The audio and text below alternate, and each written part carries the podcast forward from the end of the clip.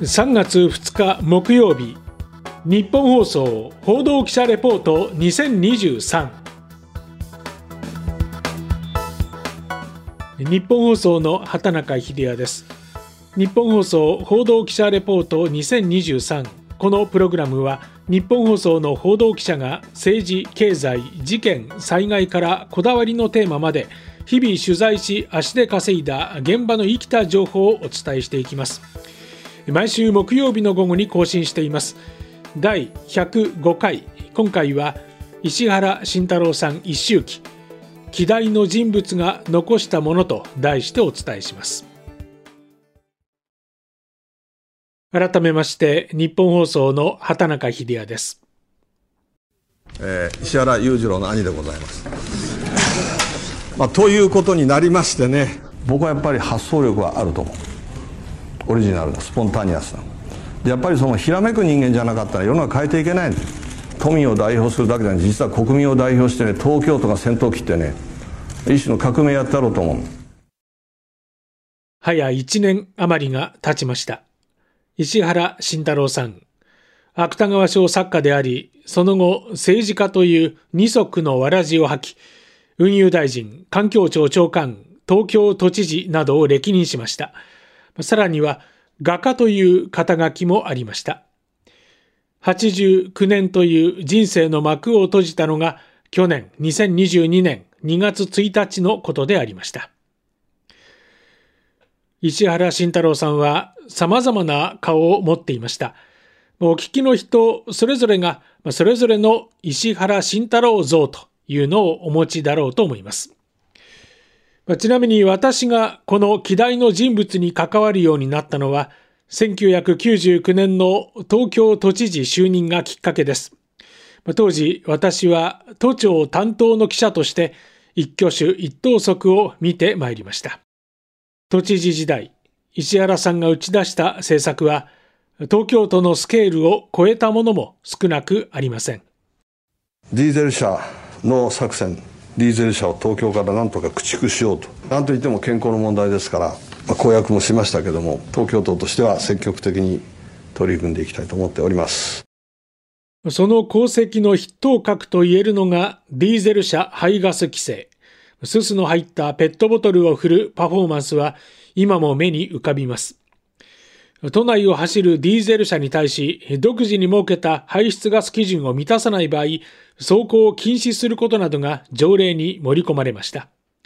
東京都によりますと、都内で PM、微小粒子状物質の濃度の環境基準を満たした地点は、2002年まではゼロだったのに対し、現在はほぼ100%をキープしています。交通インフラの整備もありました。特に羽田空港の4本目の滑走路が完成して、羽田の国際化が実現。2010年10月の記念式典での石原さんです。しかしまあ、随分時間がかかりましたな。せっかくこれだけの素晴らしい、まあ素晴らしい、それ大したもんじゃねえんだけども。一本、うん、飛行場ができてね、少しは便利になった時に、本当はもっと便利になるんだぞと。ちょっとみんなしっかりしようじゃないですか。まあせっかくこれだけのもできたんです。この機会にね、この日本の空の実情がどうなってるかということを皆さん、それぞれの頭で考えて、横田も取り戻して、この日本の空、首都圏の空は完璧なものにしようじゃないですか。お互い頑張ろうよ、本当にな。そして、スポーツの分野では、2007年から始まった東京マラソンがあります。石原東京都知事、今、右手を高々と上げました。さあ、スタートの瞬間です。合法一発東京マラソン2007激しいそして過激なスタートを切っていきました。成功だったと思います。やってよかったなと思います。あのスタートの時にね取ってる方々みんなねありがとうって言ってくれるんですね。いや本当涙が出ましたよ。あのねありがとうってこんなに言われたことないしね。まあ本当にあのいいお祭りができたと思うしお祭りがなかったら人間の連帯なんかできませんからね。これは後の東京オリンピック・パラリンピックへとつながっていきました。一度は落選したものの、東日本大震災があった2011年に再び開催都市に立候補。開催都市決定の瞬間、歓喜に包まれました。東京 IOC のコールは東京丸の内の東証ホールまさに海の苦しみ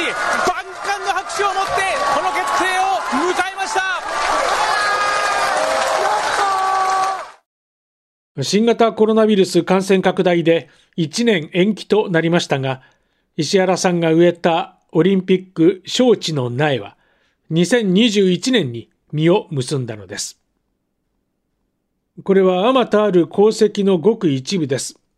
一方で、私は毎週金曜日に行われる都知事の記者会見で様々な質問を繰り出しました。中にはこんな変化球の質問も投げました。今考えると若気の至りであります。漢字一文字というのは、まあ、よく毎年やりますけど焦りだね。焦り、はい、現実はどんどん悪く進んでるのにね。都民も期待してくださったけどなかなか物事早くいかないよ。来年をですね、まあ、来世紀をどういう世紀にあるいは年にしたいかというのをあの、まあ、漢字一文字というのはちょっと前回やりましたんで、えー、ちょっと優しくしまして、うん、えー、漢字二文字で、えー、お願いできますか？これはな二文字でも耳文字でもね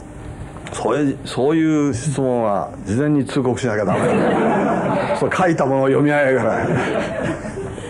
で来世紀なんてあなたねそんなこと考えたらいつまで生きるかわからないんだしいつまでやってるかわからないんだし。じゃあ在任期間中でも結構在任期間中は、はい、まああと2年と限って言うとね前、はい、第1期のねそれはね、はい、ね七難八苦だね今ありました七難八苦とは様々な苦しみや困難のこと戦国時代の武将山中鹿之助が三日月に願わくば我に七難八苦を与えたまえと祈ったことから生まれた言葉だそうです。石原慎太郎さんは13年半に及ぶ都知事を辞職してから再び国政に転じ、2年後に政界を引退します。脳梗塞から退院しての会見、日本記者クラブでの引退会見、思えば冒頭の石原裕次郎の兄でございます。この都知事出馬会見もこの日本記者クラブでの会見でした。そして春の叙勲ですね。旭日大受賞受賞での会見。節目節目で石原さんは人生の引き際について語っていました。どうせみんな早く石原が死にゃいいと思ってんだもんね。そうはいかねえぞ。俺が死んだら日本は退屈になるぞ。これから生きてる限り憎まれ続きますから。今のご心境というのはどんな感じですか？まあ、いくつで死ぬか知りませんが、間もなく死ぬんでしょうけどね。うん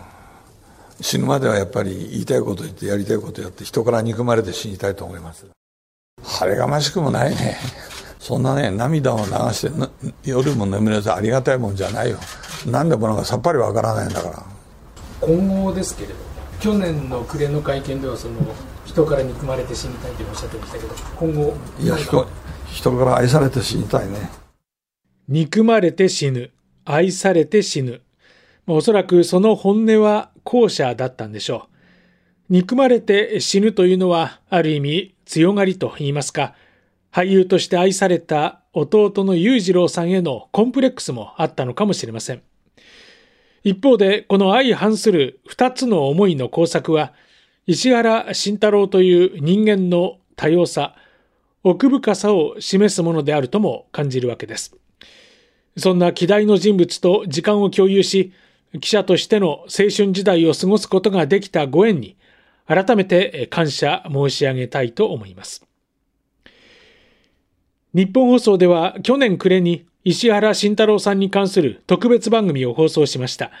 で、この報道記者レポートでも一周期にあたり、その足跡をたどっておりますが、なかなか伝えきれるものではありません。石原都政が遂げたあまたの政策、歯に絹着せぬ発言、そして私が記者としての青春時代を過ごした時のやりとり、これらの記録を僭越ながら書籍に収めました。今目の前にあるんですが、ちょっと書きすぎましてね、360ページ余りと少々分厚いんですが、平明な文章ですので、さらっとお読みいただけると思います。石原さんの言った熱い時代を感じていただけると思います。タイトルは、憎まれて死ぬか、愛されて死ぬか、政治家石原慎太郎の日々。ブックマン社から発売中です。石原慎太郎さんが亡くなって1年が経った今年2月1日、三男の広隆さん、今衆議院議員ですけれども、この日衆議院予算委員会で質問に立ちました。テーマの中心は父親が政治家として力を注いだ環境問題でした。質問を終えて日本放送の取材に応じてくれました。本当にあの豪快なあの政治家だったなというふうに思います。なかなかあの領域にはあの到達できませんけども、背中を追っかけていく存在ではあると思います。はいまあ、政治家はやっぱりアドバルーンを上げて、やっぱりあの強気のことを言ってこう人を引っ張っていかなきゃいけないみたいなことは自分に少し足りない要素なんでどうすればあの領域に近づいていけるのか、まあ、それをしっかりと考えながら、まあ、少しでも、はい、国民に必要なことをそれをですね実現できるような政治家を目指していきたいと思います。石原さんが亡くなっておよそ1ヶ月後後を追うように典子夫人がこの世を去りました。広隆さんほか親族は3月典子夫人の命日に近い日に合わせて法要を執り行うということでした。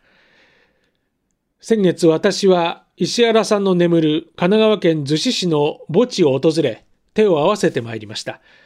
一周期ということですでに訪れた人も多かったようです。墓前にはたくさんの花が備えられていました。墓石正面には石原家先祖隠れ菩提。側面には青蘭報告の4文字。